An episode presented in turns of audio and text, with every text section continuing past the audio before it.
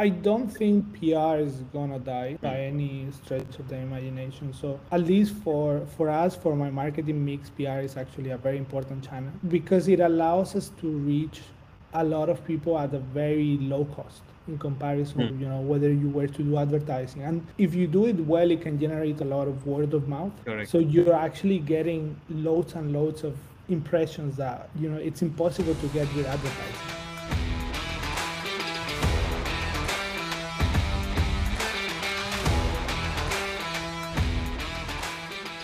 Hello, fellow hoteliers, and welcome to I'm a Hotelier podcast. I'm your host, Kiran Girija, and I'm so excited today to have Miguel as our guest on the show.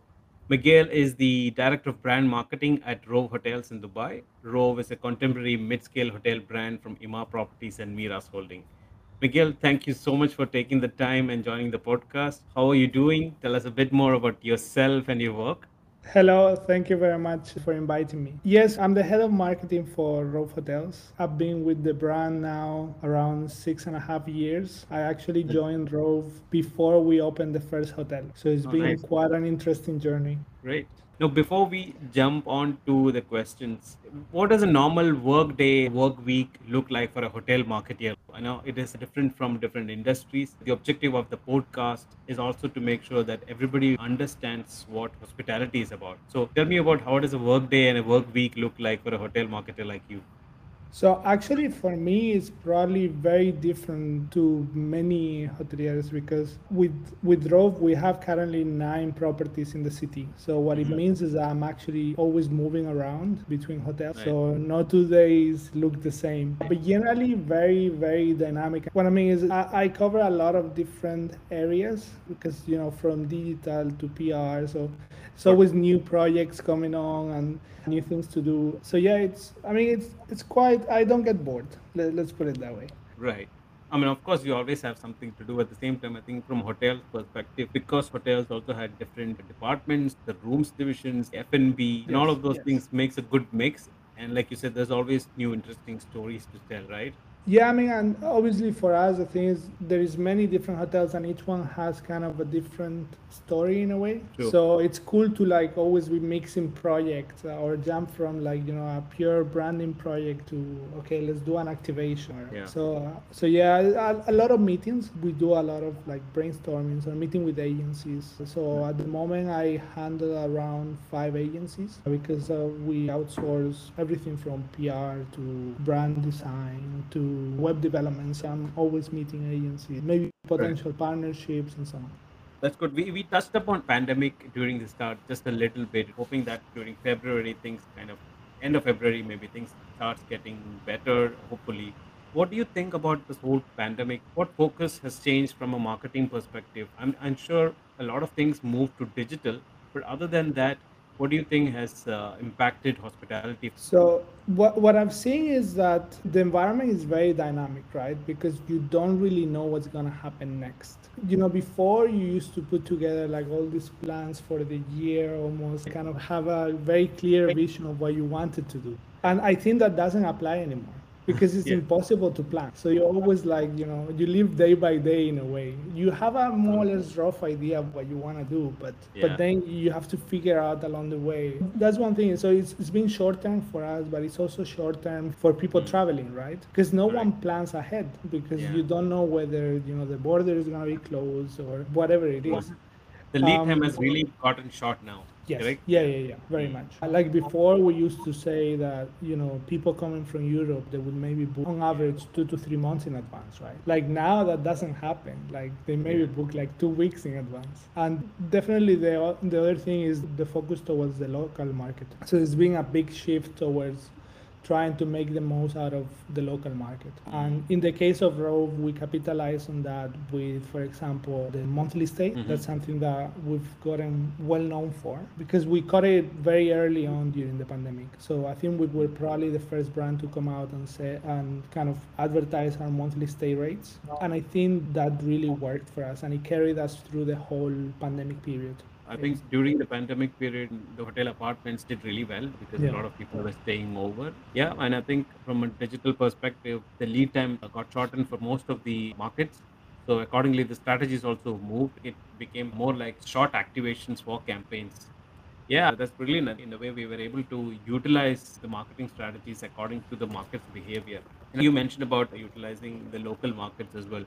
How did you manage influencer marketing? And that was my segue to the another question. Where do you think PR is headed? Is it eventually going to die with the influx of influencer marketing? Or do you think it's going to stay as an extension of PR? I don't think PR is going to die by hmm. any stretch of the imagination. So at least for for us for my marketing mix pr is actually a very important channel because it allows us to reach a lot of people at a very low cost in comparison mm-hmm. to advertising and if you do it well it can generate a lot of word of mouth Correct. so you're actually getting loads and loads of impressions that you know it's impossible to get with advertising so just to give you an example we have the only hotel in expo 2020 so when expo opened a few weeks after we did this uh, campaign where we said whoever brings a minimum of 100 stamps the first 100 people to bring them we give them a free night stay okay?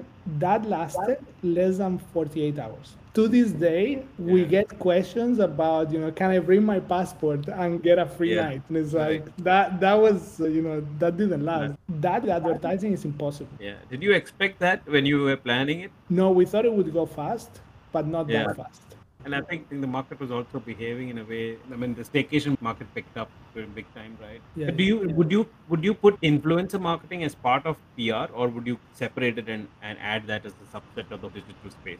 I, I would put it as part of it, mm. but I think each has their own space. At the end of the day, PR or influencers, eh, they're all a tool, right? It, it depends on what your objectives are. Different brands are also going to use it very differently. For us, we've taken the decision until now not to do paid influencer marketing. So mm. at the mm. moment, everything that we've done is being on barter basis. Right. And the reason for that is because I look at it in from an ROI perspective. I understand that I'm getting certain but mm. in reality it's very hard to measure whether i'm getting my investment back mm. so if i'm giving a few nights away it's not really a big problem but if i'm paying mm. 20 30000 dirhams or whatever it is i would like to get you know at least my return back Right. So yeah, until now I, I, haven't really gotten to do that because the way at least I've operated for Rove, I've looked at digital marketing in a way where I would like to compete with at least you know OTAs in terms of performance. So I would right, like yeah. to be able to match or improve the cost of sale that an OTA gives. Yeah. So yeah. if I'm gonna pay a 15% commission on a booking, at least I should do that or less on my own website. Otherwise, it doesn't make sense for me. Yeah, you, you made a good point there. How do you kind of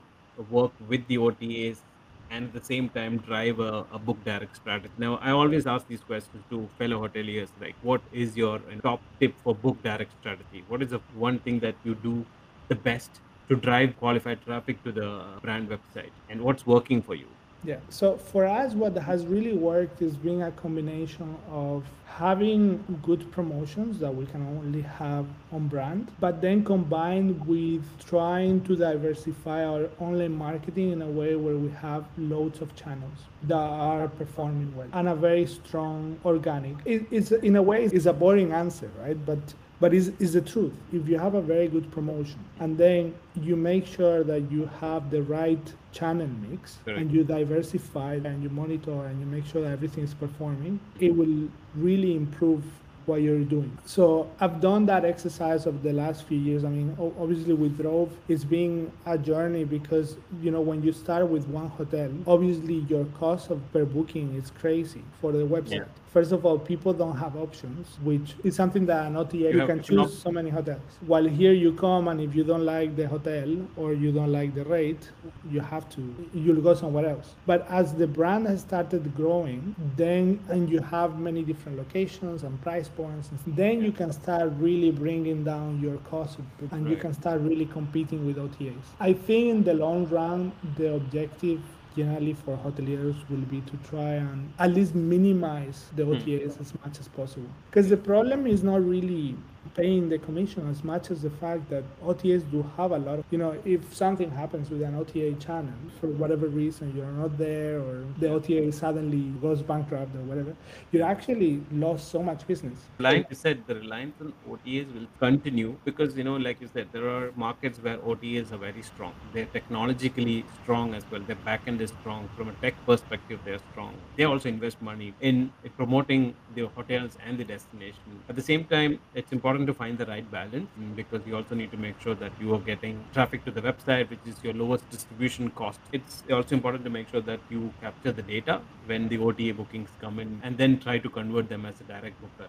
we talk in hospitality about guest loyalty as well, right? The question is basically, do the guests really care about these loyalty points? Because I've worked uh, in the past with CRM systems, and the objective of a CRM was to personalize the whole journey of the guest pre-booking during stay and post. Is that what guests care about, or do you think the guests still care about the points that they get? So I think honestly, the majority of loyalty programs, the way they're hmm. designed, mm I don't think they really work for the average person because yeah. when when you're maybe going for holidays like twice a year or three times, I mean you're never gonna make enough points for yeah. you know for them to amount to something. Either you you make it some sort of registration format where you know by just subscribing to the program you have access to a certain number of benefits or you make it something interesting and different i think right. otherwise it doesn't really add too much now yeah. i do see definitely the value of a crm system that can yeah. personalize and that's something that i'm working on because that can really help you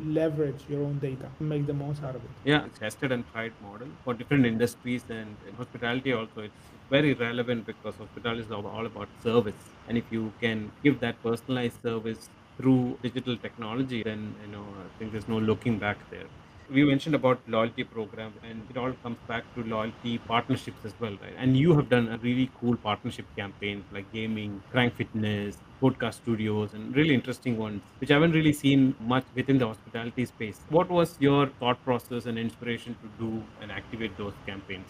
So the idea, to be honest, was to be different and stand out, but uh, but in a way that not just for the sake of it, in a way that really highlights the the brand and the identity, you know, personality of the brand. And in a way, it's also it's a very good way to get into niche like target audiences, because then you're offering them something that they're very interested in and they're very passionate yeah. about. And then also, you know, leveraging the the collaboration with other brands, th- then you can really maximize your reach. Like yeah. for us, we have a very good relationship with with Nikon and with the Nikon team and right. I've been working with them for the last four years. So we actually started just doing some uh, like where we would go around an area of the city, and generally the the whole thing was around Uncommon Dubai. So we would take people to places usually that haven't they haven't really seen so much, mm-hmm. or they don't know about Dubai. And then you know it's like from a Rove's perspective, we kind of take care of the logistics, the registrations, and so on. And then Nikon takes care of the the photographer that's going to lead the tour, and also we both yeah. cross promote. And those tours, like from the first moment, they were more than sold out. I mean, we had usually like maybe 30 spots. We would get like 500 registrations, and then it, it became a routine. You know, like we would do multiple. Mm-hmm tours a year. And from then we jumped to okay, you know, let's do like we did boot camps for Nikon creators where right. they would spend a full weekend at Rove. Obviously, for Nikon is great because they get to show all their cameras to their top creators and so on. And mm-hmm. from, from our side, we get a bunch of content that we can use and we get some promotion out of it. And then that naturally developed into, you know, should we do a studio?